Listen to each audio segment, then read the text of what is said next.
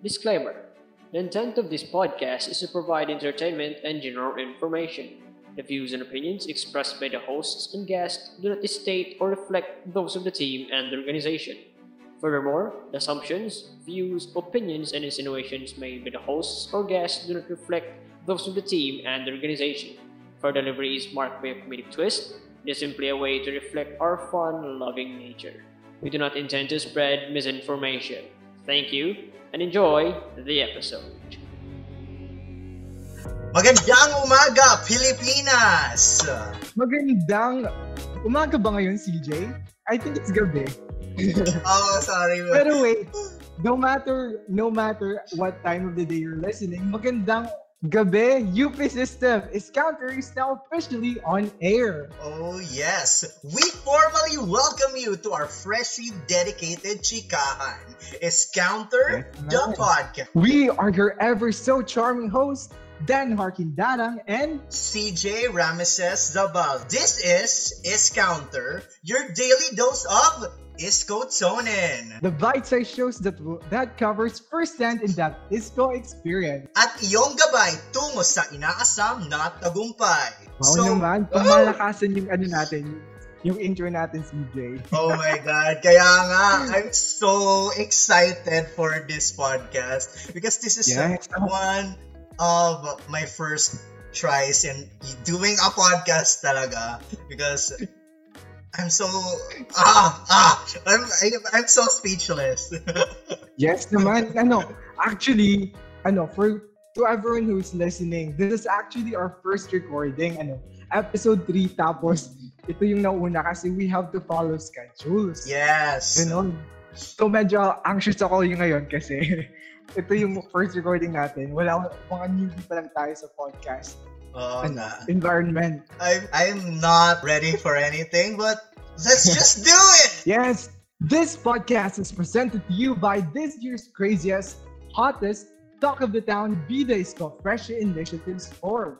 Mga lodi namin sila. Woo! True that, at ito na nga, for today's highlight, ang gagawin natin is we will be talking about the experiences of our very own UP senior students. Hmm. Paano nila napagtagumpayan at yung mga hindi nila nakakalimutan nila throughout their first year journey in UP, as well as challenges they face in the current academic setup and their ways to cope.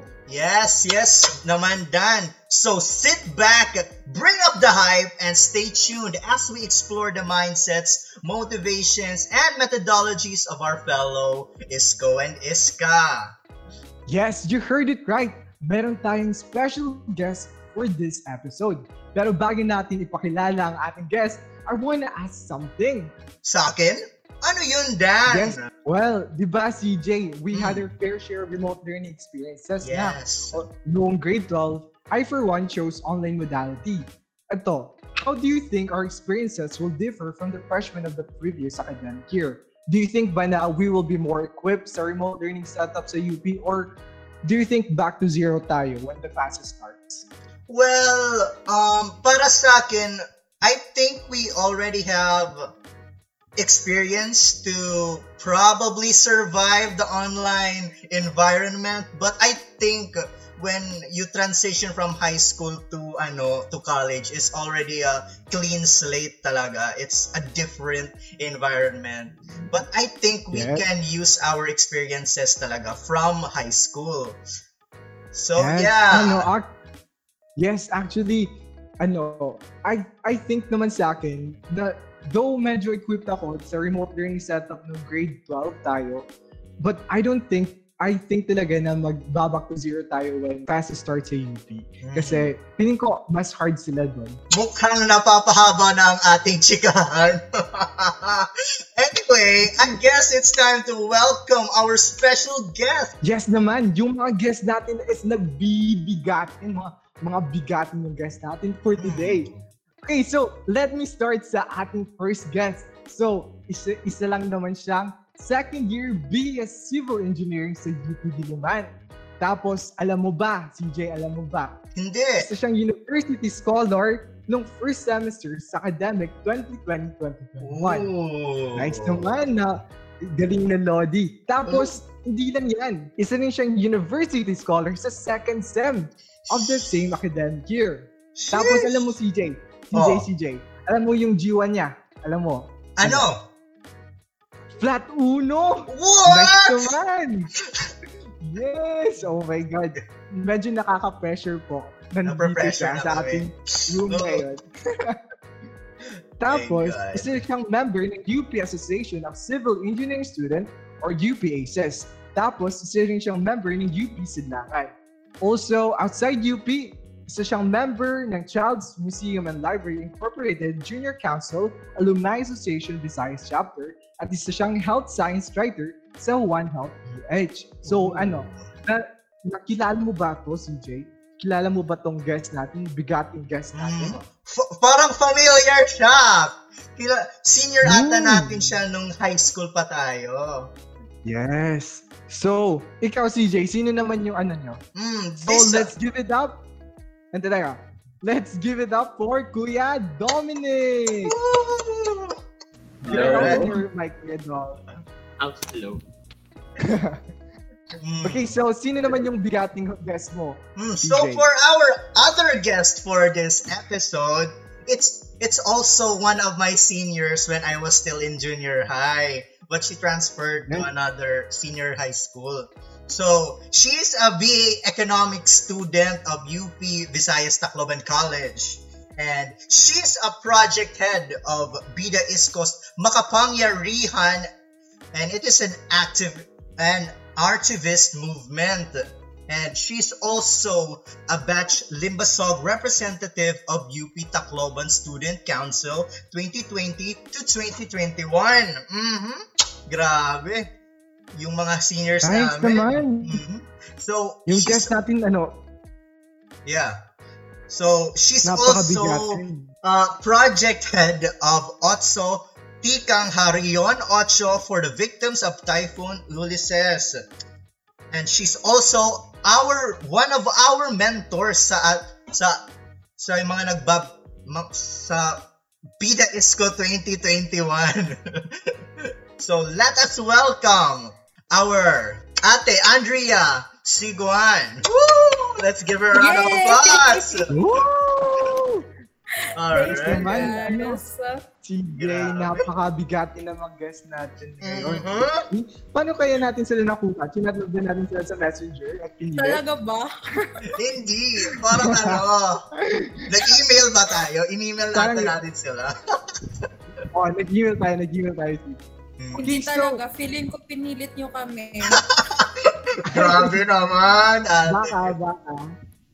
Pwede naman. Okay, so, so, since in- introduce na namin yung guest natin, how about, let's, ano, i-give natin yung, yung platform sa mga guests natin. How about we let them introduce themselves? Okay, so, Ate Andrea, Kuya Dog, yung ano nyo, yung, yung format ng introduction ninyo is a singing, koan, is a singing introduction. Alam ko, Ano, Dom. kaya Ang singing introduction. Kaya yan ni Dominic. Kaya niya lahat actually. No. Charot. Wait, Oh, hindi ako Kaya na-brief. Hindi ako na-brief na ganito pala ang pinasukan ko. So, paano ba? Ba? Paano siya? ano, ano, yung name nyo lang, yung program degree ninyo, tapos what campus. Ganon. Hmm. In a singing way? In a singing style. Kahit anong tune, in the tune of what. Kahit in the tune of Senorita, in the tune of ASAP by Stacy, ganon. Oh my gosh. Hindi niyo ako brief dito ah. Yeah. Na-pressure crap. ako. Sige, Surprise sino mauna sa atin, Dominic? Wait, u- upa- wala akong. Oh my God. Wait. Okay, meron na ako. What? Sige. Go at Andrea. Go, Ate Andrea. It's a Disney song kasi. So, sige ako Oh. lang muna, Dom. You can do it. Kahit kahit anong tune naman, di ba? Yes. Sige. Yeah. Di- Sana hindi tayo ma-plug ng copyright. Mhm. So, um, I am Andrea of Economics from UPVTC. Grabe naman, Ate. Salamat na lang sa lahat, guys. Nice. Ang ganda naman. Ang ganda. Wow. Ang ganda Ano Oh my ito, Kuya? Anong song Magpapatalo ka yun? ba, Kuya Dom? Hindi na, Um, hindi yeah, nagpatalo na ako. Wait, anong taon na muna yun? Anong Ano tono yun? Anong Part of you. I wanna be where the people are. Sa, er, sa ano ba? Sa The Little Mermaid? Indeed. Ay. Wow naman. May Disney princess tayo dito. Hindi Oh naman my sinabi. God.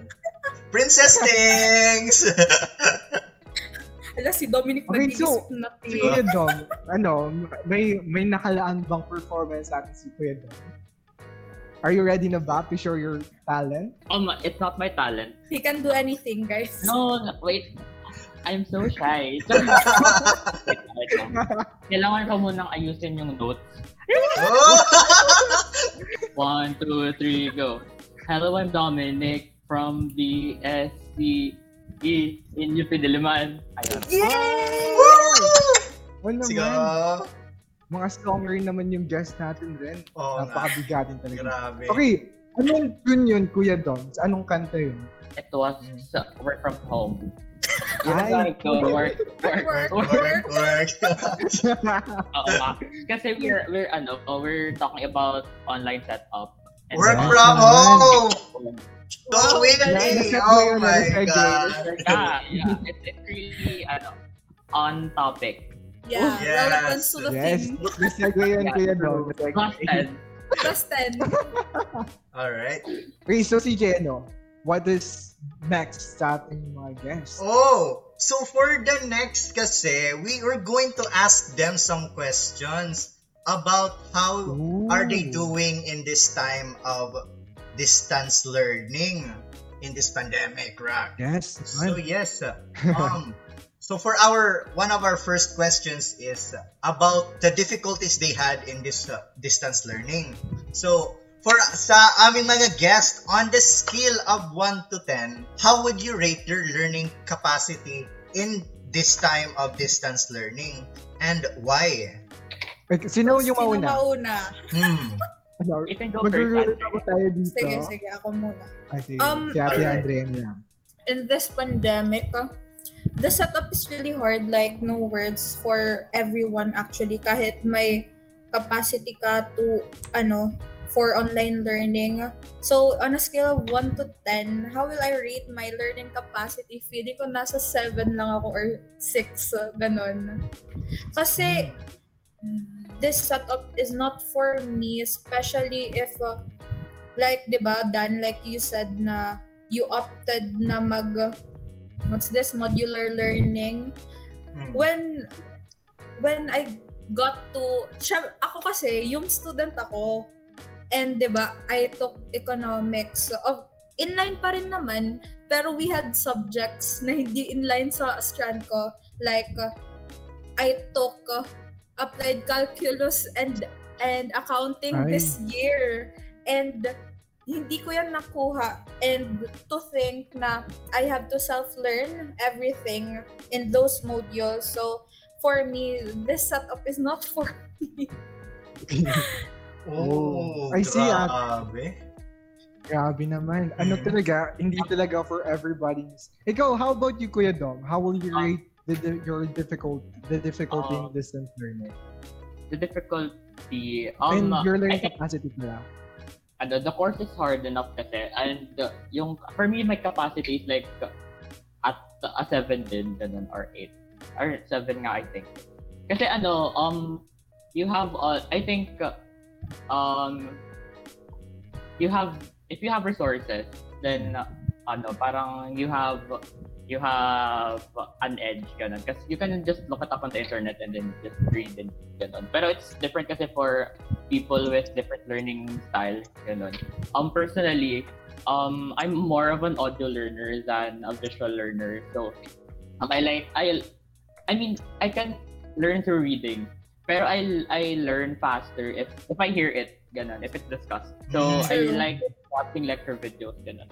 So, ayun, it's really different for people who, ano, ayun nga, who are audio learners, ganun, or who likes to be on the field. So, ayun, And actually, in my experience, ako na lang yung nag-adjust. So, yeah, nag-in-adjust ko yung, ano, yung study habits ko. And, ayun, I think I learned some, pero Hindi parang it's not depth, di ba? optimal. Ganun. Oo. Di ba parang nasa tip Like- of the iceberg lang siya. yeah, it's like I know how to do this, pero um I know na hindi pa siya yung expert level na Oh, I should be Hindi deep understanding. Actually, Yeah, isa okay. yun siya sa ina kinakabahan ko for this setup kasi I think hindi ako makakaya to self-learn. Especially na this is college na talaga. Mm. Yeah, it's Yes, actually parang ano, pero parang you, you, you have to read. yung mga ano, like example, yeah, you read things, pero hindi siya yung yung type na this will stay in my mind forever. Hindi Yeah. ganon. Parang nasa ano lang siya.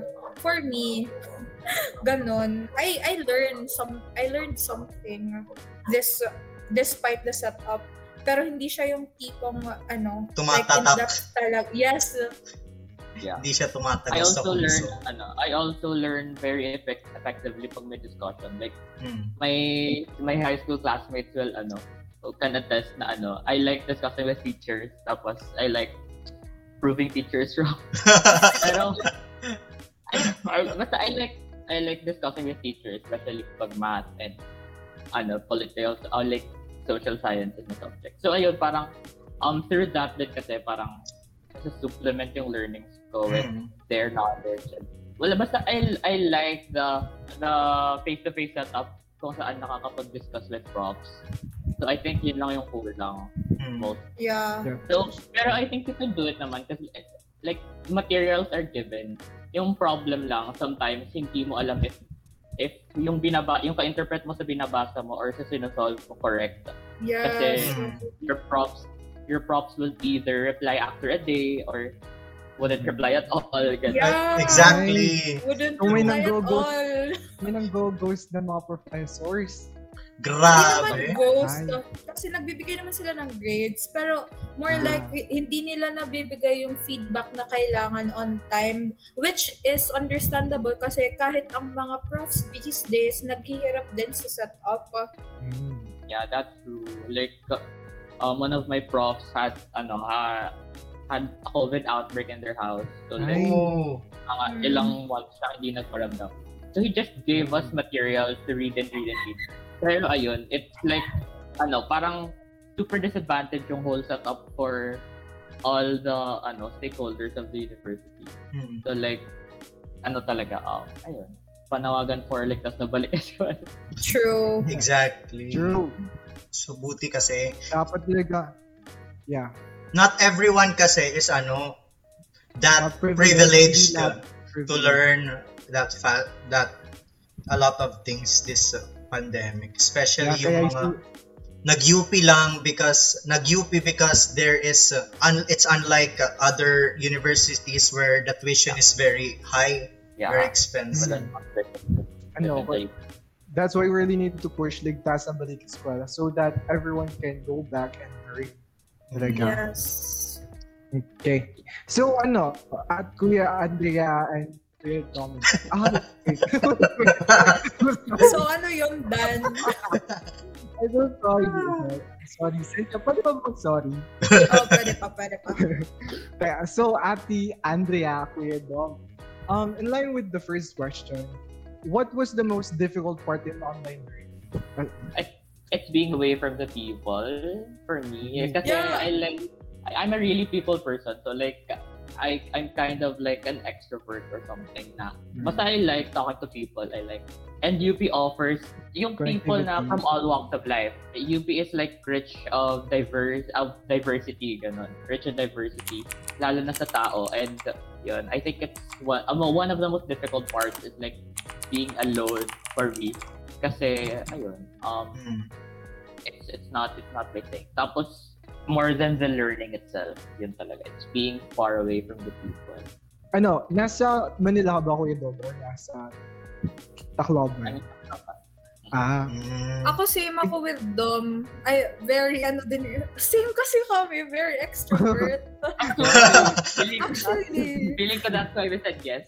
oo, kasi gusto to, namin be, to be talking and talking. Yeah. Pero, yeah, it's very hard kasi, especially if uh, parang, uh, like, uh, you like surrounding yourself with people.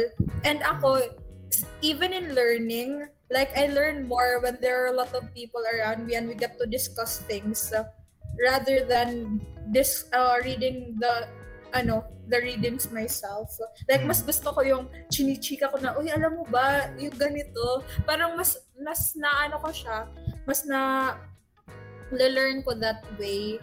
And uh, ako sa parang ma, ang hirap niya in general from learning to getting uh, close with your classmates, uh, with the people inside UP, even with your profs, ang hirap maki, ano, makiming, kasi especially if like, nafe-feel nyo na, ay, ang gan, like, sometimes, uh, like, yung topic, uh, yung discussion sa sa VLE, ang ganda. Like, especially if yung mga GE, ang ganda ng topic, pero pero at feeling mo if parang may prof na mag-discuss for you, mas magiging Mas maganda. improve. Yeah. Yeah. tapos, pero hindi. Parang mahinayang ka, like, come on, ligtas na balik eskwela, please. Yes. Yes, talaga. Because uh, nung that was our problem rin nung high school kami. We we lacked the ano because Interaction. interaction. Unlike one of our schools dito sa Tacloban that retained their sections, we still uh, changed our stu- our classmates still changed uh, when we got to grade 12. So Mm. there wasn't any connection between me and my classmates. So it when uh, there were group projects, it was really hard talaga to collaborate and communicate. Though sa UP, you get parang may chance na maging classmate mo lahat. Di ba, Dom? Yeah. Ooh. Yeah, kahit Like- upperclassmen, pwede nyo maging classmates. Oh. Naging classmate ko sa Phil 40, ano, may yung old eldest tata sa amin, like, extended na siya. Oo. May classmate ako, fifth year RT, ganun. Like, Oo. Eh, Tapos naging groupmate ko siya. Yeah, and he's really, like, really, ano, really wise. Oh, oh, sa UP Sila sa UP life, ganun. Wala lang, it's, it's nice to get to know people. Oo, kasi iba-iba talaga, like, different, uh, ano, different people. Especially sa GE. Because like, you, you, GE, yung GE, ano, everyone has to take GEs. So like, Yes. In all oo, UP system. So, So parang example if what if yung isang tao na fourth year na hindi pa na-take ang GE na to, pwede Oh. pwede niyo mo siya maging classmate kahit freshie ka. So basically you have the chance to be classmates with everyone. That sounds nice, actually. Like, you get to interact with people Your seniors. sa different walks of life. mm, Yeah. Okay. Okay, so ano na naman? So, tapos na tayo sa difficult part ng online learning. May silver lining ba sa online learning? Ano? What was the most fun part of online learning, if meron man? Dominic, ikaw muna. ako, Sige. For me, ano, um, I don't like, I, ano, the most fun part for me was like, ano, having my org. I mean, getting into my org. Kasi, paano ba? How do I explain this? Parang, it was one of the reasons why You survived the... it, it, ano, parang it became bearable. Kasi, ano, Mm. I joined, like, a CE org. Tapos, yeah, so, joined UPASS.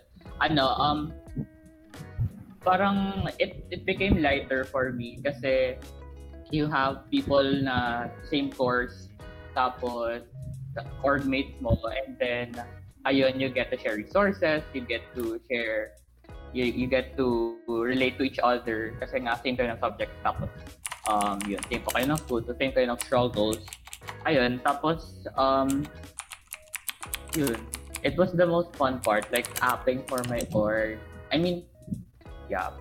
It was kind of hard, pero it was fun kasi I got to meet my batchmates. Ayun. My batchmates were um, my silver lining. Ganun. Tapos, ayun, I also joined Sidlangan, yung ano, regional org na, ayun, lahat kami doon from Eastern Visayas. Tapos, it's, it's, ano, it's, basta, um, yun, para sa akin yung fun, yung pinaka-fun na part was, wa, uh, pag related sa UP, uh, sa online learning, it was not really the classroom learning. It was more of the orgs for me kasi yeah, it was it was apping was a new experience for me. I mean, hindi naman pag-app sa org in general, pero like apping for a college org. So ayun, it, it was really fun. Tapos, yeah, I got to learn new things. I got different perspectives. Basta ayun, the, the, parang, yeah, it, it, it, it was great. Yeah, it was like, yeah, silver lining. Yes. Ay, So- sorry na ako. Off-mic pala ako. Sinasabi ako. ano, Kuya Dom, di ba meron, no, meron, ano, ban sa first, sa mga fre- fresh freshmen sa UPD na bawal sila magsali ng org? Nalift na ba yun? Um, I'm not sure, pero I think hindi yung hindi pwede is recruitment. Oh, Pero So- when when applications are open, anyone can apply. wow. I see. Eh, how about you, Ate Andrea? So, the same din ako kay Dom lang, wait na, lang, disclaimer, disclaimer. Okay lang. Baka ko ma-cancel. I'm not sure, pero that's how that's how it turned out or that's how I interpret it now. Yes po. Okay lang yan. Okay lang yan. Dom. Ikaw, Ate So- Andrea. So for me, same din because uh, I actually during first sem like in UP Tacloban, lahat ng freshies wala pang org. like UP related na org. Tapos when I got to be ano, the batch president of the batch, automatic kasi nagiging uh, part ka ng student council. So when that's when ano, parang for sa first year wala naka oh, sa first sem walang nakaka-relate sa akin kasi ako lang yung may org. Tapos uh, tas parang uh, ito it parang nak culture shock ako medyo because ako lang yung freshie sa sa council. And however it was a very fulfilling experience for me being part of the council kasi I've learned a lot of things and perspectives. Like uh, ito oh, it's not the same nung high school nung mga high school uh, leadership kami na ano-ano lang. In uh, UP once you get to be an officer hindi lang yung UP students yung parang siniserve mo you also serve the whole community around it. Like for example in UP Tacloban we have ano we have 'di ba may may UP maninindas around the campus. And pati sila part sila ng community. And every time like example may do- demolition na malapit doon the council has to to back we back them up ba because they need our help and they are part of the community that makes UP Tacloban ganon and parang it's a very humbling experience and it's inspiring to help a lot of people. Yan ang silver lining ko despite the hard setup. Okay, so both kayo, ano, yung silver line nyo is joining organization within Yes, join orgs guys. Ay, Yeah, actually like- excited din ako to join Like, uh, org. So what Same. what do you ano, like what do you get? I mean, you don't get any any other thing from synchronous classes other than Stress? so like, uh, ala, ayun, joining orgs was like something na, ayun, that, it- that it made it a little more fun, it made it more dynamic, it, it didn't make it na stagnant na sa, sa ano lang, sa Zoom ka lang. I mean, sa, sa classroom ka lang all the time. Hmm. Yes. It also with the people, diba? Tapos the ano, the learning doesn't stop kasi sa Zoom lang, sa VLE lang. Parang para sa akin, you get to learn a lot of things then outside and that's why I for me, that's why I join orgs. Oh, that's ano, Yeah. Dan? Yeah, ano, like, basically, ano, joining orgs is Is really a effective. Very, oh, especially if, ano, this setup kasi you need people to, To you need to go back to to lean on, Oh, di ba? lean on, to lean on. Kasi Mm. napakahirap ng isko life. Yes. So, what are your thoughts, Ate, Ate Andrian, Kuya Dom, about the new setup? So, how did you, ano, you said naman On- in the first question na you guys uh, adapted new styles uh, and strategies para sa online learning. Would you say na ano, At first, like, di ba, mm, due to the pandemic, like, nung in-announce yung UPCAT results, then in-announce na hindi, walang face-to-face classes. How did you, what are your thoughts about na, na wala kayong face-to-face classes na magiging, na nasa bahay lang kayo, mag-aaral, ganun. Tapos, how did you learn how, how to survive during during this setup? Okay. So, first of all, online setup is very anti-poor. like, Yes. yes. no words. It doesn't promote inclusivity. Tapos, um, UP has a, ha- may hashtag ang UP na hashtag walang iwanan UP. Pero, it, pero, hindi, marami talaga ang naiwan. Like, uh, this setup is really anti-poor. And, uh, there was a time as a batch press na, na I was crying because uh, may mga people from the batch na mag-PPM sa akin na press, uh, wala akong load, hindi pa ako nakapag-take ng quiz. Like, imagine, like, how many people outside UP, hindi, oh, sa UP system pa lang to ah, what more outs, outside UP na? Kasi in our batch we have this online ambagan na parang you, we can be the yung batch officers makaka-help sa so that magka-load ka for ano for a week ganun. Pero what more sa ibang people ibang tao na walang you know wala wala at all.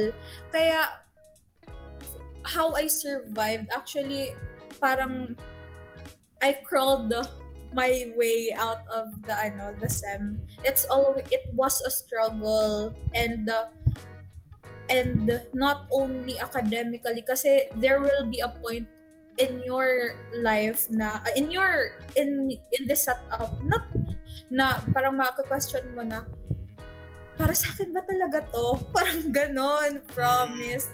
And uh, and for me that's why I really suggest to join orgs because uh, while uh, struggling, you will find people who will share the same struggle with you and actually help you survive the SEM.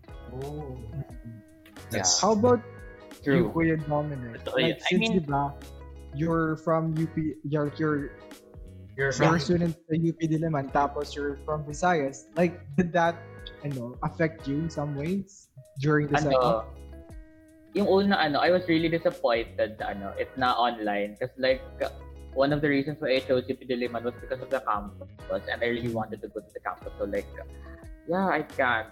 So, ayun, I'm, I'm disappointed ako. Pero ayun, we have to follow. Ayun. Pero, ay, um, paano ba? Um, my classmates kasi are also from different parts of the Philippines. Like I have classmates from Zamboanga, I have classmates from from Davao, I have classmates from Agusa. I mean from from Mindanao, I have classmates from from Tuguegarao, from Baguio. But they're all over the Philippines. Ayun, they're Ooh. not just from NCR. I mean, Yes. wala namang shade sa NCR people, pero UP, UP and NCR. Ayun, um, kami lang, ganun. Parang, ito, ano, parang, yeah, it's diversity again. Parang, paano ba? How do I explain it? It was, it was good. It was nice meeting other people from, with, with the other languages din, ganun. All, um, ano, um, tapos, it's really hard, I think. I mean, personally, um, yeah, may struggles din. Pero, ayun, you, I survived kasi, ano, I, I had to. We, we, Or you had to? You had no choice. survive. You just, you just really have to, ano, to, adapt. to adapt kahit yeah mahirap kasi talaga and totoo yung sabi ni Andrea na it's not for everyone talaga. Kasi mas super naging clear yung ano, yung class divide sa UP because of this. And basta it's not good. Hindi mo bet. Yeah. yeah, it, hindi siya bet. No, eh, walang may gusto niyan. In Like, other yung words. like kapag pagpipilian yung remote learning, hindi mo talaga siya pipiliin. Hmm. Yeah. Yeah. Yeah, No. Weird ko yung mga taong pipili ng ano, Online. remote learning. Grabe. Oo. The only thing, the only good thing, I mean, the only ano na thing for me sa remote learning is that ano, like, like I can, I can find information everywhere kasi I'm in the internet. Gan. I can Yes. read, read and read. Pero Yeah. kasi, it's not just that. Wala talaga. Ano, and ayun, nag-survive ako din because, ano, um, because of my org mates and because of my friends, ano, um, yun, people keeping me sane, ayun. Kasi I can study naman on my own. Like, I can, I can, Do you have ano ba? Do you have group studies with your own mates going on? Um, Like nasa Discord kayo or Zoom? yeah, we, we, we, ano, nag-group study kami, especially pag, I mean, pag exams, we answer, kasi, ano, my course is like really math heavy. Like, lahat ng sabi sabi may math. So, like, we solve samplics and we practice solving. And sometimes, um, for our other engineering subjects, like, how do I explain this? Kasi we use softwares, we, we use CAD software sometimes for for stuff. So, ayun. Sometimes sabay kami na nag, nagle-layout if that's what it's called. Yeah. Ayun. Pero personally, I don't I don't like group studying in the sense na ano pa lang, mag-study pa lang ako. I like group studying pag May Ano? alam ka na. May mapro-provide. important. pag nag-share na lang ng ideas, Mm. hindi yung mag-learn pa lang ako from scratch kasi I really get distracted kasi I'm really talkative. So, Ah, same.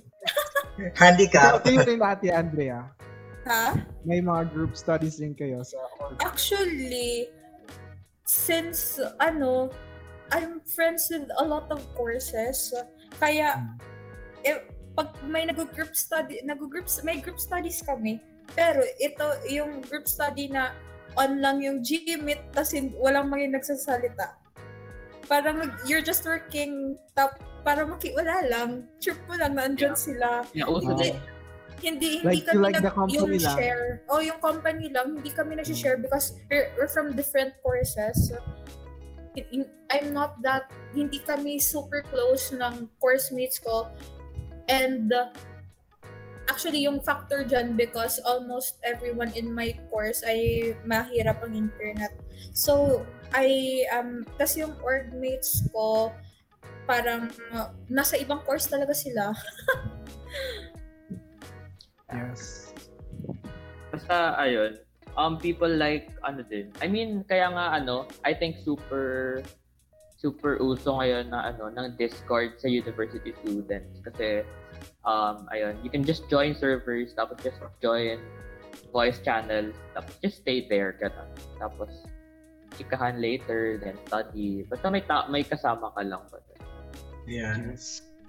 It's like uh, people just find new ways para lang ano just to ano to survive ganun.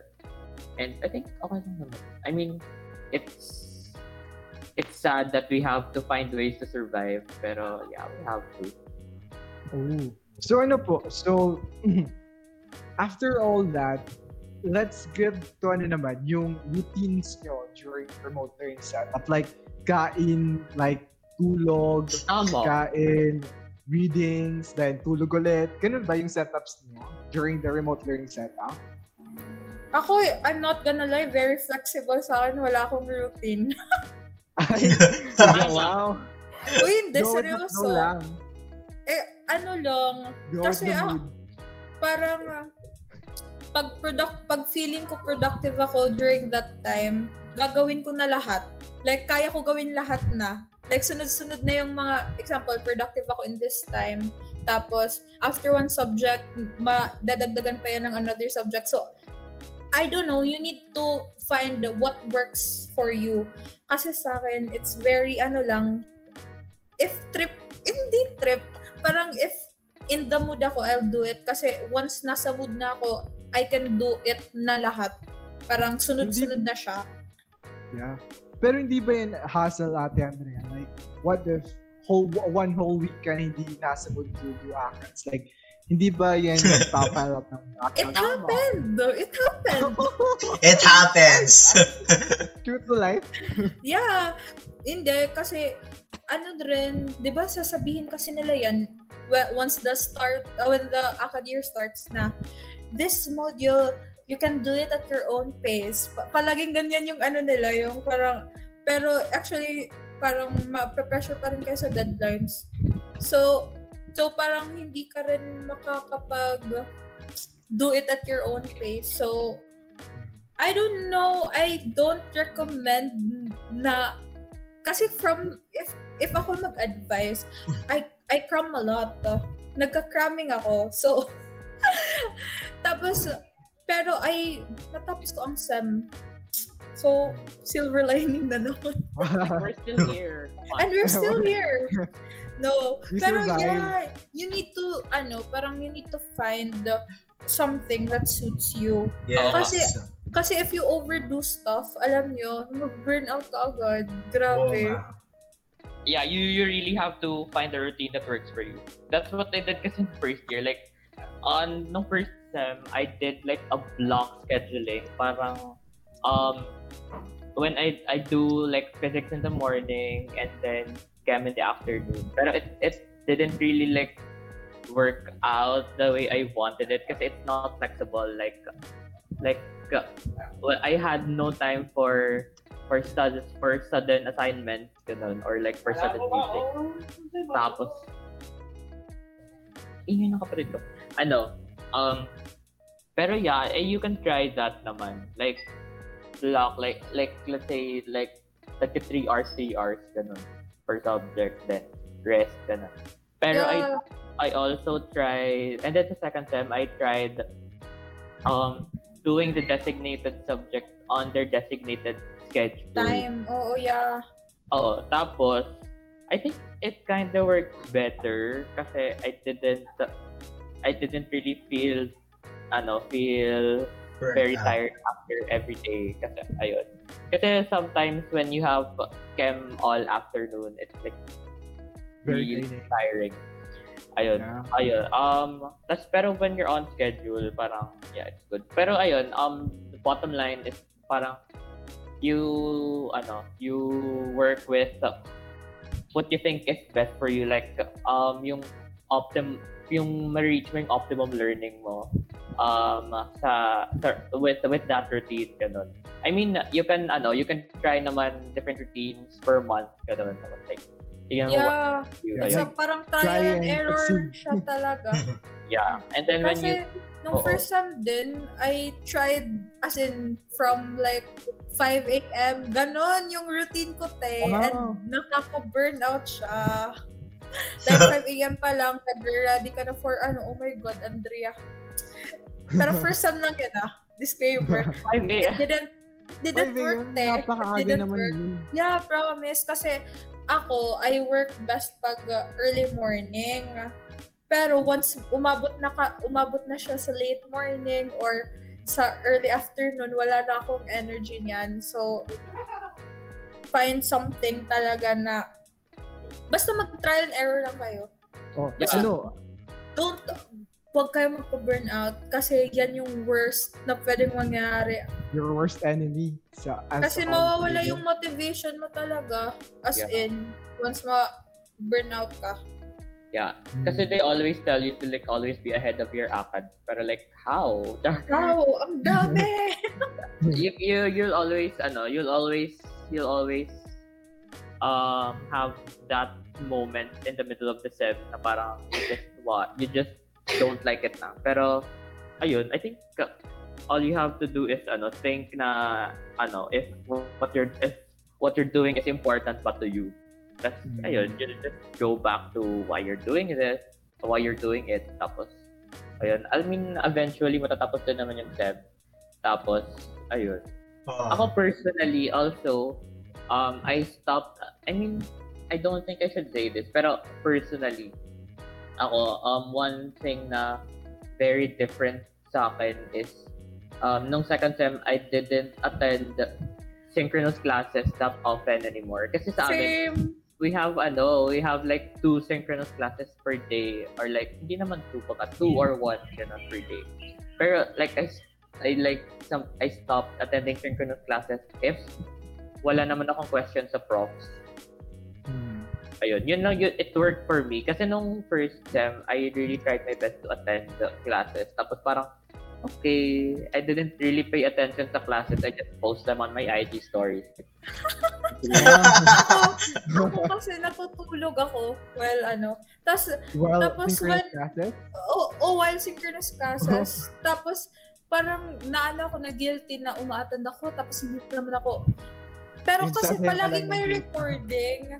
Ewan ko, parang eh, hindi ko siya feel. So, Hmm. parang sayang na lang if umaattend pa rin ako. 'Di ba? ay, Tapos- ay, ang naging ano, naging super diligent lang ako mag-attend ng synchronous classes with my G, with my two GEs. Kasi I had like really, I had props na ano, nag-discuss and then nag-interact. And then yun, I like that. Pero kasi, the, yung the rest, it was like all solving, solving, solving. Tapos like, if wala naman akong questions, then I don't hindi hindi ko na nahanap yung yung drive to to attend Attend. every synchronous class ganun. So ayun, I just I just attend for consultation most of the time. Yeah. Ano, ate, Andrea, and Kuya Dom, na-try niyo na ba yung Pomodoro technique na one hour reading tapos seven days na rest? Yes! One hour reading. Tapos seven days rest. Oh my god. Well, pero to be honest, I try I really ch- tried it kasi aka, akala ko it will work for me pero it does not. So yeah, parang continue talaga siya na ano, finding your own ano. Pero at the same time, parang one thing I've learned in this setup is uh, parang don't be too harsh on yourself because it's not you, it's the setup, I swear. You you'll get to ano realize that kasi first magda-doubt ka sa self mo and all pero at the same time you'll think na kanino ba talaga kasalanan to? Ka- bakit ako bakit remote learning kami ngayon? 'di ba? Parang mapapaisip ka and at the end of the day hindi mo kasalanan te. So don't be harsh Yeah. sa Yourself. self mo Kasi I also tried Pomodoro then. Like I tried it for Mm. like an hour. Tapos I decided it's not for me. Hindi kasi ano, Same. I I have yeah, it's it's it's not for me for my attention span for for how I work. Yeah, yung attention span ko is like really short. So like I can't go in 25 minute intervals kasi I yeah, it's I end up Yeah, using my phone yeah, if if if Mm. it's effective for you then why not? It's it's good for discipline din naman. True. Actually, ano, nung grade 12, I actually, you know, tried rin yung Pomodoro technique. Pero, like, yung sa inyo, hindi rin talaga siya gumana para sa akin. Kasi, ano, I get distracted easily. Tapos, hindi na ako nakakapagtrabaho kapag na-touch ko na yung phone ko. Kanino Okay, ba so- gumagana yung Pomodoro? Sino yan? Kaya nga, sino- kaya nga, sino ba sila Sino sila at bakit maayos yung buhay nyo? true may aircon ba kayo? Kaya nakaka-focus kayo.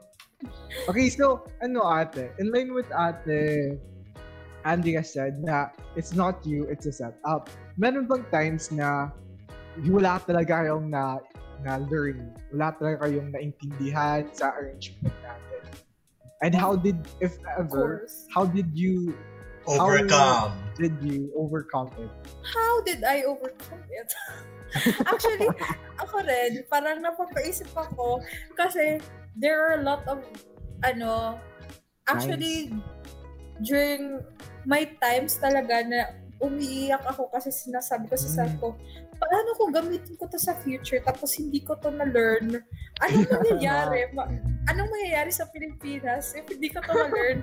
Yan yung pala yung naisip ko. And parang, and it always leads down sa thinking na if I graduate in this setup, feeling ko ano ako, parang incompetent akong graduate and parang that's why parang naka parang it's a lot of feelings actually parang magagalit ka kung sino man yung dapat mong magalit. Sino dapat Yeah, sisihin. tapos, tapos parang nakakaano, I don't know how I over, at the end of the day kasi parang yung magpupush na lang sa iyo, it's sad na ganito, pero for a lot of people, yung nagpupush na lang sa kanila is to submit requirements kahit wala ng learning. And that's sad and that's scary for the future ng ng country. That's why ligtas na balik eskwela talaga. Tama. Yeah. Yes. Tama, tama behavior. True. True, true. Ako ano, um, wala talaga naintindihan. I think meron, pero naintindihan ko siya eventually. ano, ang feeling ko I just, ano, I just left it. Ganon. Tapos, um, I had this one lesson in our C29, like, ano siya, statistics siya. And then, um, the lesson was like log normal distribution. So like we use logarithms para um, to determine the probability of something. Ganun. Basta it's, it's like a really complex subject. Tapos, I remember having this one question in that module na na ano, na three attempts ko na siyang ginawa tapos hindi ko pa rin na-correct. So, it was like my only mistake for the whole module and like mga three times ko inulit yung kasi yung module, pwede mo siyang i-answer again to get a perfect score. Ganun. So like I answered it again. Tapos yeah, I and then na learn ko siya ul, na-learn ko siya eventually with the help of ayo with the help of my ano with the help of one of my batchmates. Yeah. He's like really smart. Ayun. So ayun, it, people save you. So like invest in people. Parang yeah, make, True. make friends. Ayun. Make friends. Yeah. So ano, um, likewise, likewise ba ikaw, Kuya Dom, yung sinabi ni Ate Andrea na what keeps you going is that you need to pass na lang the subject, ganun? Is that what keeps you going sa Um, setup natin ngayon? No, hindi mas, I mean, yeah, I mean, lahat naman ata. Pero kasi competitive. Joke lang. Ay, hindi. Um, ano, um, I always, I all, um, what keeps me going is ano, what keeps me going talaga. Ayun, um, I like, I like learning din kasi in general. So, mostly, yeah, it, what keeps me going is, uh, my family. Joke lang. Ma- Family. Hindi, I would say, hindi, My family is the most important. important person. First, Um, Janina, Jar. Hindi, um, ayun, um, for me, it's like, um, what keeps me going pag nag-aaral ako in hard, on, ano, on difficult nights is, um, like, the future.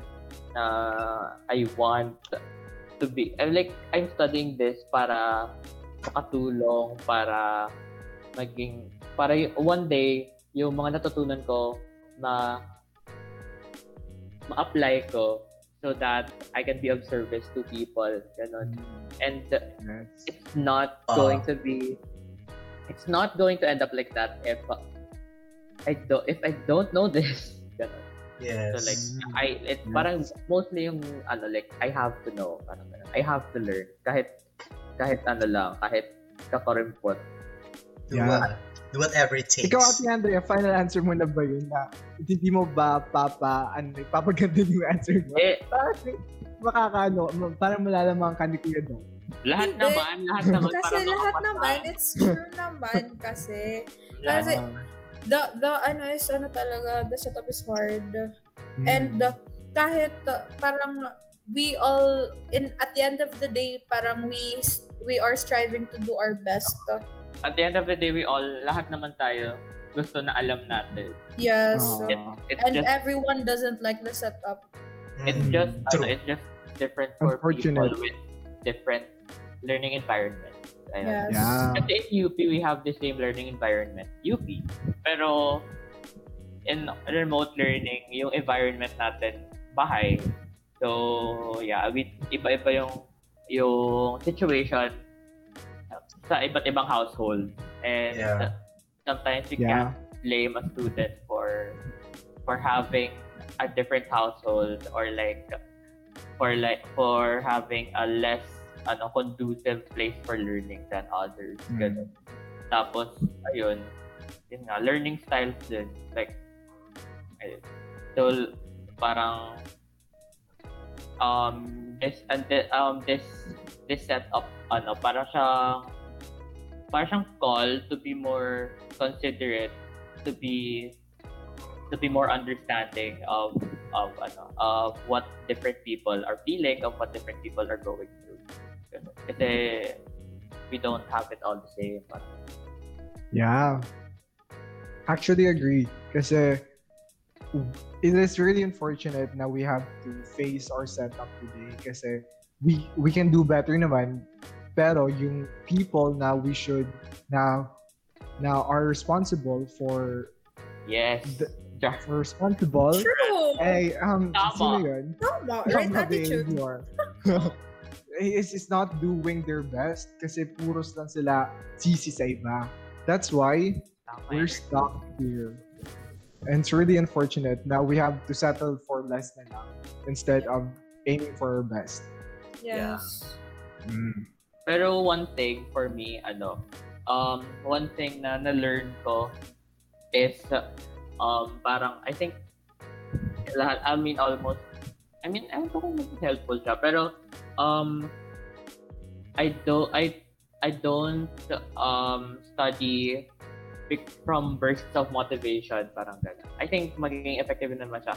I mean, I study because, based, not based on motivation, but based on discipline. Like, I I discipline myself into doing what's going to be better. I what's going to be best for for myself. Ayun, for the Mm. future ko ganun. Para um para driven ako and para I know what what why I'm doing this. Ganun. It, it's always come, going to go back to why you're doing it. Tapos, um, is it good for you? Is it important to you? Ganun. So, ayun, parang ano na lang din. Um, kasi we we can't do anything but but adjust. Yeah. Yes. So, Unfortunately. I mean, hindi ko naman sinasabing wala tayong magagawa in general, pero um, ayun. So, ako, ako personally, ano, nag-adjust na lang ako. Yes. Um, so, nasa next part na tayo ng program natin. Wow, program, may program pala tayo dito. Sasayaw na ba si Andrea? Sasayo na siya. Actually, ano, sinabihan namin si Ate Andrea na to prepare for an intermission number. So, ano yun, nag-ready na si Ate Andrea. Talaga So, ba? mga, na, Charming. so, nakikinig, na-prepare na po si Ate. Alright. Ano yung next? Ano yung next line? Wala. Wala. Walang next line. Next line, please. Okay, so ano, since freshman year pa lang kayo, um, I mean, magsa-second year pa lang kayo. Pero, ano, I want to ask this question. What is something that...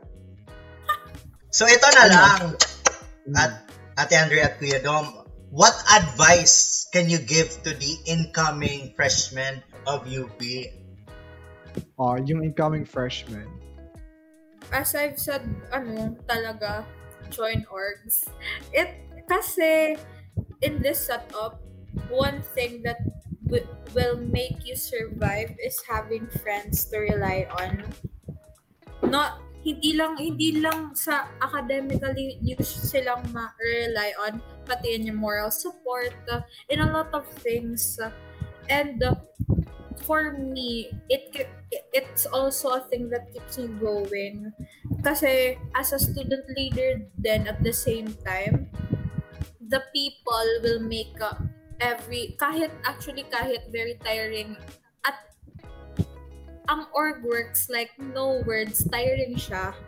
Pero when you think kung sino yung nagbe-benefit sa ginagawa mo, sa sa mga sacrifices na ginagawa mo, at the end of the day, you're gonna tell yourself na it was all worth it. Yung stress, yung pagod, and most importantly is you get to spend those days with people you can count on in the future as uh, you take on your journey sa UP life nyo. That's why yung advice ko talaga is to Yeah. join orgs. Mm, arts. How about you, Kuya Dom? Ako, my advice is, ano, parang, paano ba? Kasi, freshies, as freshies, you still have that, ano, that enthusiasm, parang ganon. Parang you still have all the energy. Burning passion. Oo, parang you still have the zest for like, oh my God, new university, new people, ganon. And Yeah. um, it's good kasi, kasi, um, wala. I mean, it's good to be to be enthusiastic about something. It's good to to be excited about a new journey, ganon. Pero, um, pag dum ayun, um, pag dumating ka na sa po, I mean, feeling ko naman, la, feeling ko kasi, ayun, I mean, hindi, paano ba? Feeling ko ba?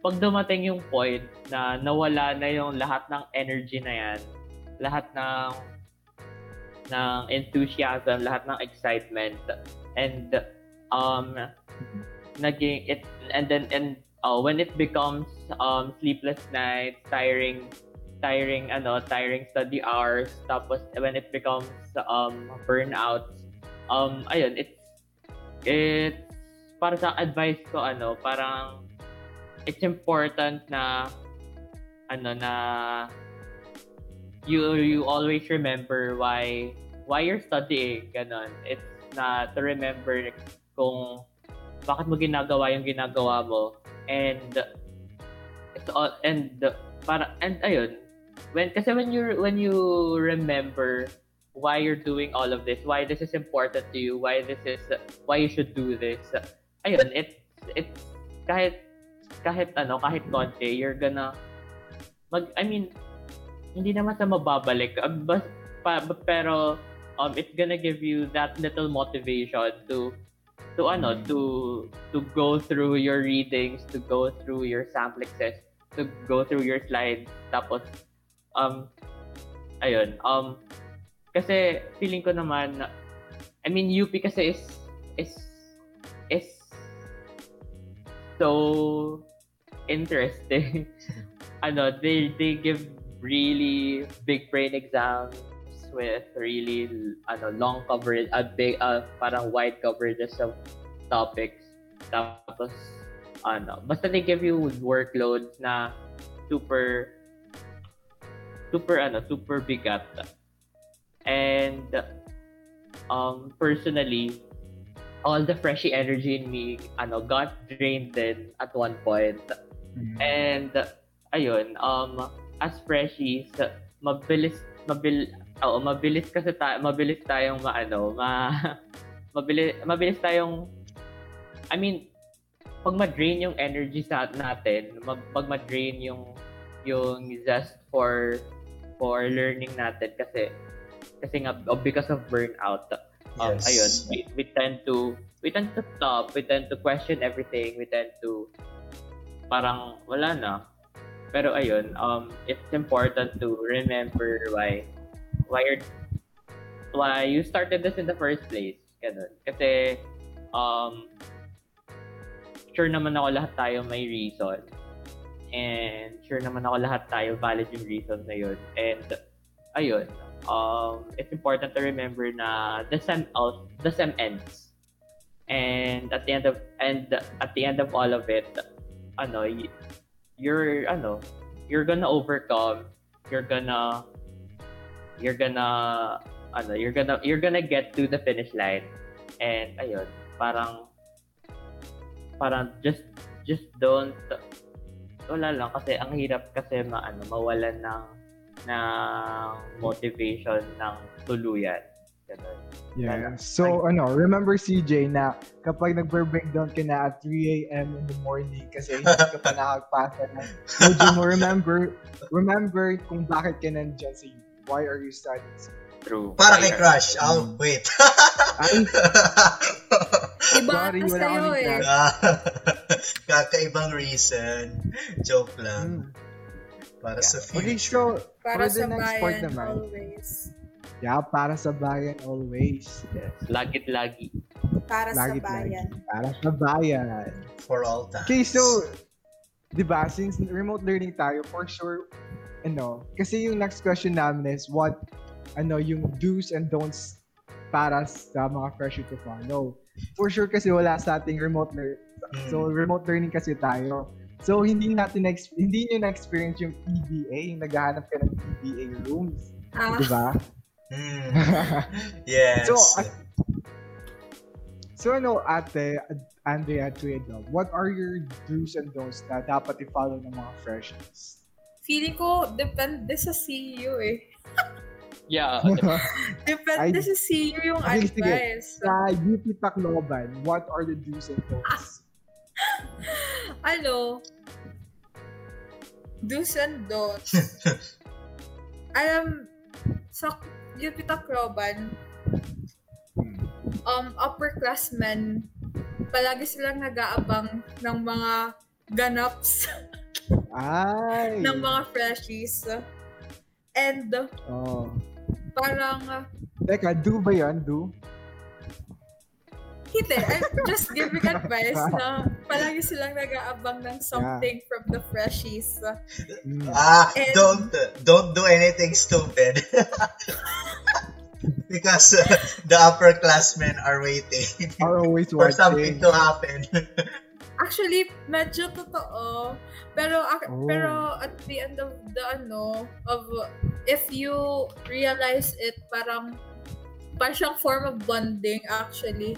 Like every batch in UP Tacloban has some, has a trademark and I can't wait for yours. Charot. Wag naman, wag naman. No, depende talaga sa CU. Amo, oh, oh. Ah, ah, Kaya I don't know kung ano yung do's and Tama. don'ts talaga. Tama. Tama. Kaya parang tas especially kina Dominic their their campus is very big. Yeah. Kaya I don't know if makakabigay din siya ng do's and don'ts uh, because Tama. Feeling ko parang mag-aano sa kanila like depende sa parang course ganun kasi ang laki ng campus nila. Okay. Pero yung do's for me, ano, as freshie, I think in UP Diliman, you should join freshie ganaps. Like, there's uh, um, University Freshie Month, and there are a lot of other freshie, freshie, freshie ganaps na ano, super, super fun. Yung University Freshie Month last year, ano siya, parang, ano, um, yung first time ata na online, ganun yung naaalala ko lang noon yung inattendan ko was the games, the Discord, ayun. And yung talk ni Sarah Elago on, oh my God, basta nag-talk siya sa UFM, ayun. Basta it was really, it was really fun. And, um, Yung org fair nyo Dom. Yeah, yung org fair, yun pa lang pupuntahan ko. Yeah, the Oh. org fair was really, we- it, I attended two org fairs. Kasi I was look, I was, ano, I was searching for org, ganun.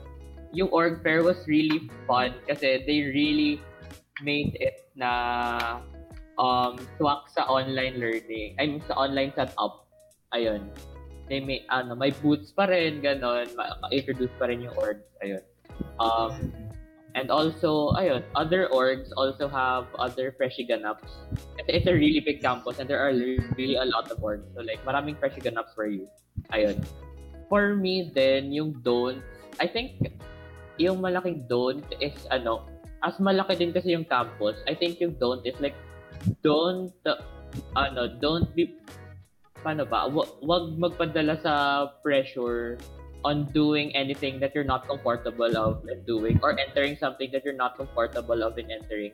Kasi, ayun, ang daming, ang daming nangyayari in in the university. Hindi ko lang sabihin in the campus kasi we're not in the campus. In the university, kahit online, like, like, this, this and that, ayun. But, so, ayun, if you're not ready to join anything, if you're not ready to, to do th- things yet, then, ayun, wag ka lang mag, just, just do, just do things in your own pace. Ganun. Mm. Yun, lang- yun lang naman yung don't ko.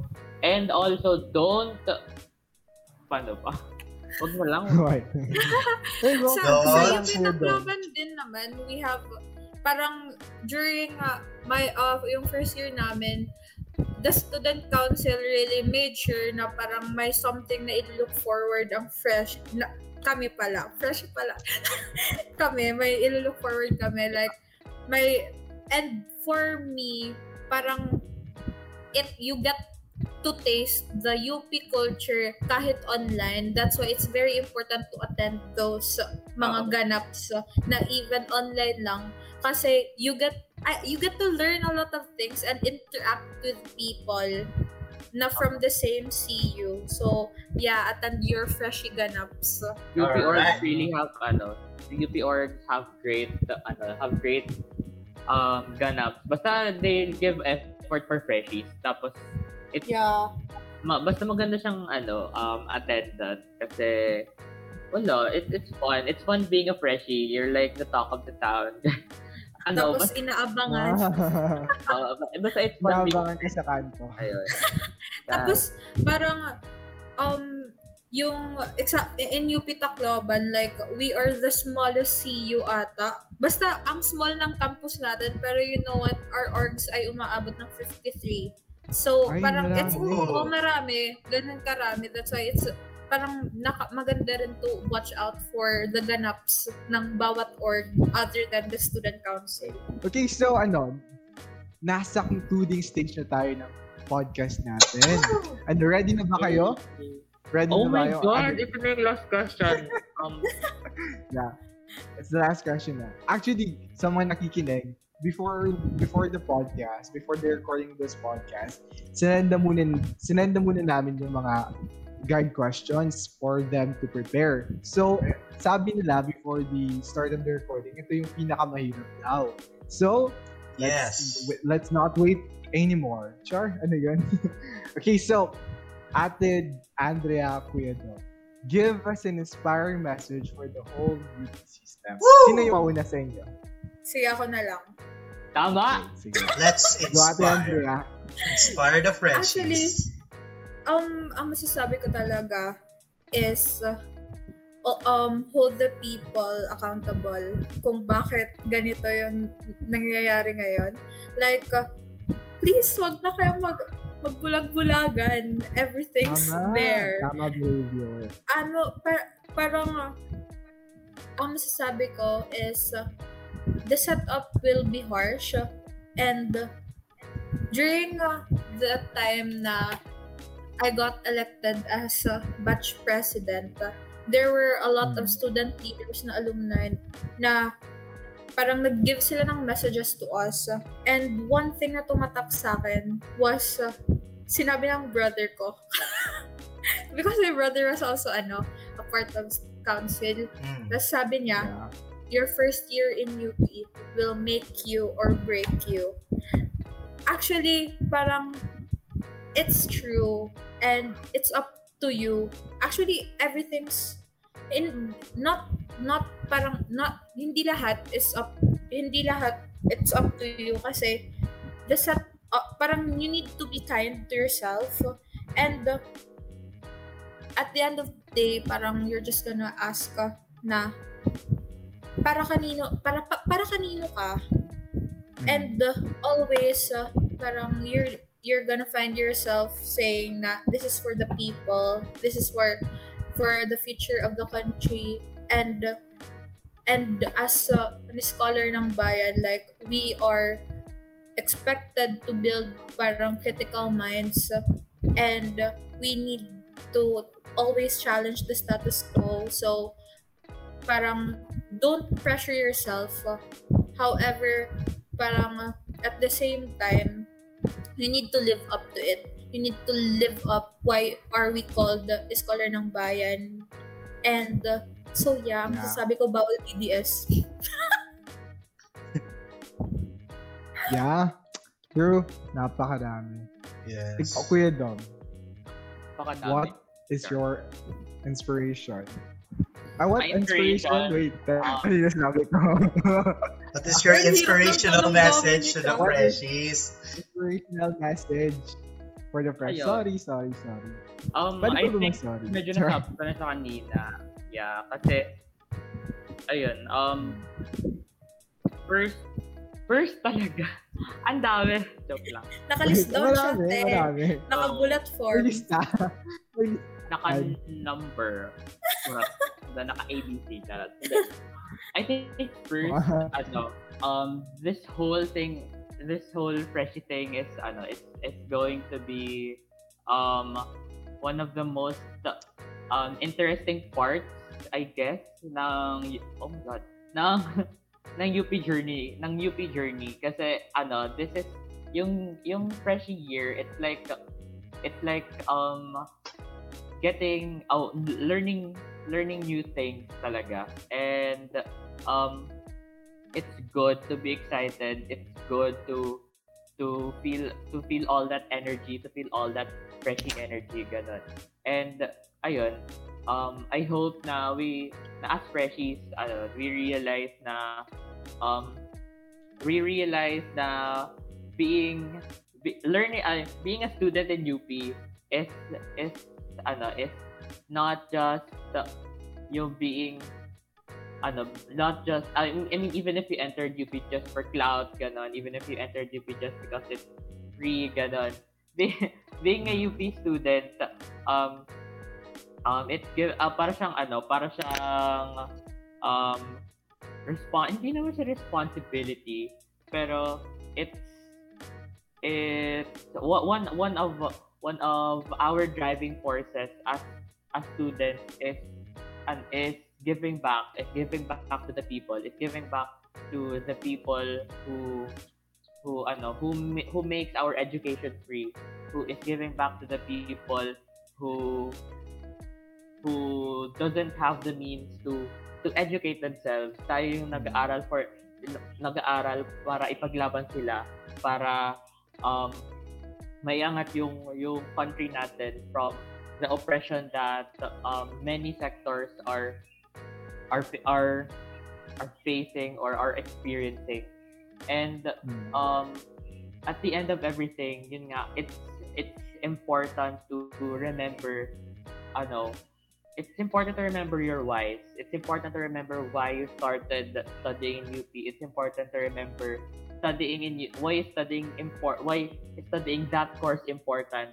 And how is studying that course going to help you going to help our country going to help our our fellow countrymen in ano in our yung elevating the situation of our country. Ganon. Kasi nga we we we still have uh, ano we still have a long way to go in terms of so many things. And ayun um as freshies um maganda na ma-realize natin na we, when we enter UP we're not just studying for ourselves anymore. We're not just studying to get rich anymore. We're studying kasi kasi um, pinapag-aral tayo. Na nakapag-aral tayo because of because of the hard work of the of our fellow countrymen. Oh, ng sambayanan. And it is important na ayun important talaga na alalahanin natin yon every time um every time we we do akad or every time we feel burnt out or every time we forget why we're doing this in the first place. When all that pressure freshy energy goes away it it it all comes down on your why. And I hope na ayun you have a great freshy journey ahead of you kasi it's, it's really going to be ano interesting talaga. It's different for every person it's different for every freshie and um it's important na you make the most out of it kasi isang isang taon ka lang din fresh like yeah it's, it's good to be it, like it's really fun din kasi to be a freshie like ano uh, especially to start like every ah freshie ka ganun. Yeah. Basta yun it's it's it's fun Yeah. um, um, don't be afraid to learn new things. Don't be afraid to to experience new things. And uh, ayun, just just ano, just just keep go- keep going lang. especially, ano, ayun, mahanap mo din kung saan ka belong, saan org ka belong, saang, saang course ka belong. Ganun. Oh, Yeah, it's, uh, it's, it's a process and UP is a great tool for, for that. Ayun. Yeah.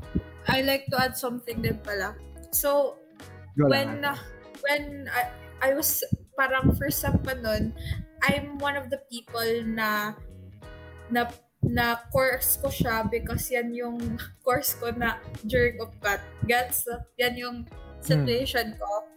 And during the time, yung pag-decide na time, I usually got advices from a lot of people.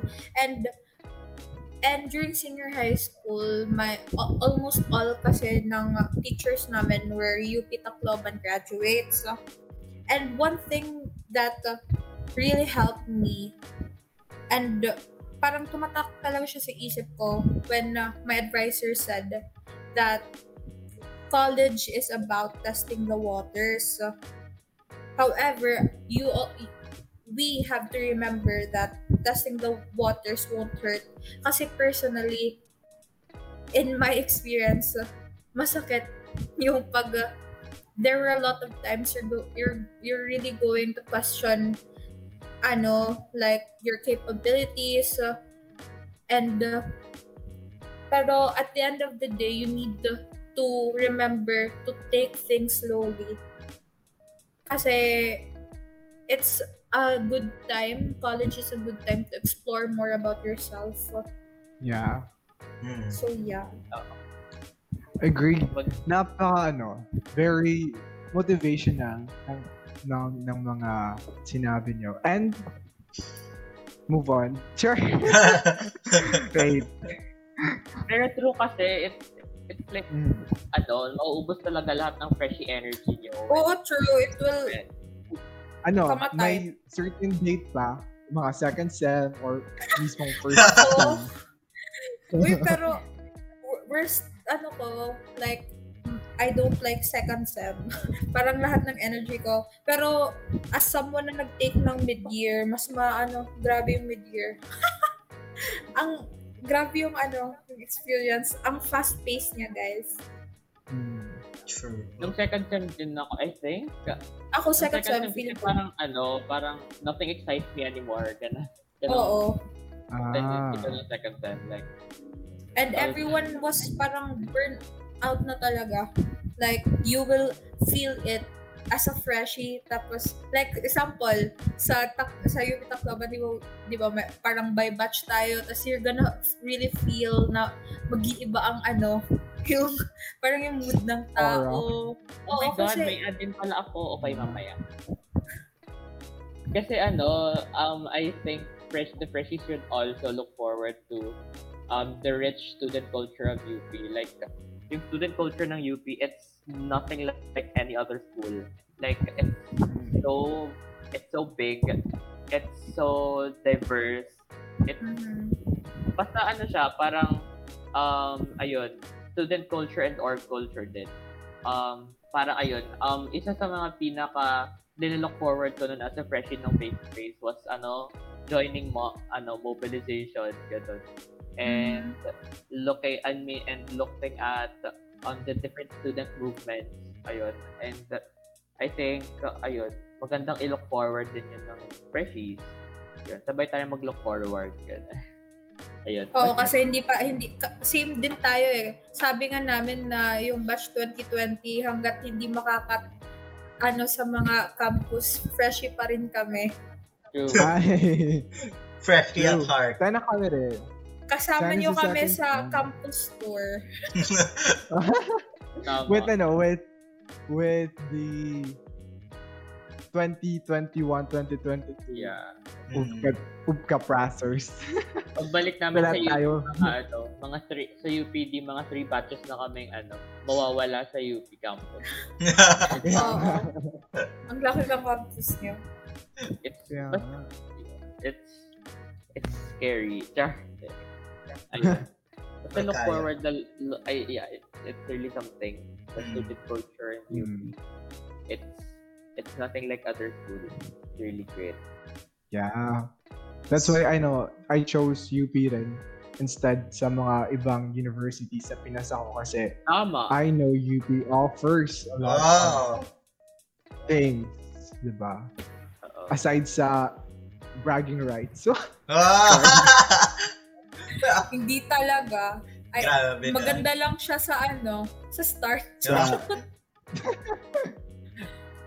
Yeah, ako ano, personally, ewan ko kung air off the record to, pero personally, ano, nahiya na ako pag may nagtatanong ng, dati kasi pa, UPD, ngayon parang, parang, saka, ano course mo, BS Civil Engineering, gano'n. Ah, wag na lang yung school, okay lang.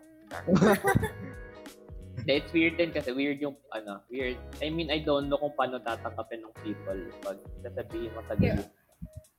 Hmm. It, ano, parang True. it, different to every person. Yeah. Yeah. Tama. So, ano, Yeah. that actually concludes our questions for Mhm. you guys. For you guys, for you guys. Yes. Ano, should we wrap it up na ba? Hmm. Ano rin, actually, dumapas na, dumapas? Ano yung Tagalog na? Lumagpas na tayo. Dumapas. Duma, ah, sorry, Lumagpas. sorry. I'm So not, Very I'm not walay. I like the multilingualism here. Yes. Multilingual Yes. business. So, luma, actually, lumagpas na tayo sa Time slot limit Sa natin. time schedule. Yes. Yeah, so 9.51 na. And so, I think that's our wrap na. Mhm. Can So- you like send the ano? Hmm? Ay, mag-wrap up muna kayo. Sige po. Yeah, wrap mo na. Yeah. Sige. Let's cut that na. okay, so, I think that's a wrap. Yes. Sadly, we have to conclude this episode's fun. Yeah, Sad. but before that, CJ, what are your thoughts about this episode? Yung sinabi nila Ate Andrea. at Kuya. Ah, what are your conclusions? I'm really I'm anticipating CJ kasi ah kokopyahan ko lang yung answer. Ano kasi? based sa mga answers nila ate at kuya, I'm like ready and excited to join some orgs in UP talaga because I'm looking Hmm. forward to one of the orgs Or, in UP. wait, parang same tayo ng org na nilook forward. Um, not really. Actually, I'm it's yung yung org na gusto mo, it's also one of my gusto na. oh, wag, wag na muna nating i-drop name kasi baka, Baka ma-jinx, di pa nga enroll, di ba? kaya nga. Sa true lang, char. so yeah. Okay. At ready rin ako sa mga ano challenges to face because based sa mga ano advice nila ate at kuya. I think Yeah. we are all we we have we have caught a glimpse on the freshie life because of them. Okay, so ako naman for me, like since grade 12, since ano, nag-start rin tayo sa we experience rin sa remote setup. Ano rin talaga, like all end game ng remote setup is hindi siya for everyone. Like people na nasa disadvantage na will be at disadvantage pa rin. At hindi sila ma at hindi sila ma eh, hindi sila malilift up if hindi natin sila tutulungan. And also, and but and in line with this, we should help we should hold people who are responsible accountable. Kasi hindi nila oh, wait, how do I say this without being too polit char, Yeah. everything's political pala. Hmm. So ano, all all in all, I think we should held hold, Hold. ano people in charge or accountable sa nangyayari sa atin kasi hindi talaga para sa lahat yung yung setup natin ngayon and though we should follow naman yung guidelines as long as reasonable but like what they said like what they say the government in the state is responsible to ma- to mitigate the ano the situation Mhm. para rin tayo nakabalik na sa classes and so that we can in, so para rin hindi lang makabalik na tayo sa dati and our economics tapos para hindi rin maraming malay off ng mga workers Mhm. at para rin ma-experience natin yung full potential ng pagiging freshman sa UP. Yes. Tama. Mm. So, now, let's end this before we get indulged. Oo nga, parang, Oh, parang marami na, Nap- na naman yung chika natin, Dan. marami tayo na si Jay na na naman. Okay, so, ano, before we end, ano, yung mga guests natin, where can we find you for social? Ano, Facebook, Twitter, Instagram ninyo, ano, plug lang to para sa mga gusto May mag ganon. Yes. Sige. Everything is uh, at uh, mitochondria, apat na A sa last. Alright. And, yeah, all my social medias, the same ano username. Ako iba-iba. Ikaw, Kuya Dom. ano, um, my Facebook is Dominic Campolmanes, then Twitter at Humphrey CC, then Instagram at DomCC underscore. Yun lang. Alright. ano, thank you very much, uh, ku uh, Kuya Andrea. Eh, sorry. Kanina ka pati. Ano pa na pronouns mo, te? sorry, sorry. Ipapabomba ko na ang ano, ang Okay. palangiga. Okay, so thank you so much, Ate Andrea and Dominic for joining us for today's episode. Kahit ano, Yes. feeling ko, pinilit ko lang kayo sa messenger na nag-join. Tama ba? lang. Charot. Pero honestly, this will help a lot of freshies talaga. Yeah. Ano, kasi especially now na hindi sila makakapag-reach out mostly sa mga sa mga seniors nila. So, this episode can really help them to to see to give to have a glimpse of what to come as they enter UP the UP system. Yes. Mm. So, if you enjoy this podcast, don't forget to leave a review and share it to your friends. Keep updated for upcoming episodes. We might make some future episodes because since this is our quote unquote final episode for this Yeah. week. This is actually the final episode yeah. of this podcast series. Limited lang kasi. Where? Yep. Yeah. This is the last episode. But Special yarn. Mm, but you never know, Yeah. di ba? Thank you so much for listening and staying until the end. And we hope you're leaving with some great things that can help you in your ISCO journey. Until next time, huh? Wait. What is this tape? Uh, huh? This is your favorite tape. This is Encounters, your daily dose of Isco Bye! Woo! Bye-bye! Thank you Thank you. guys.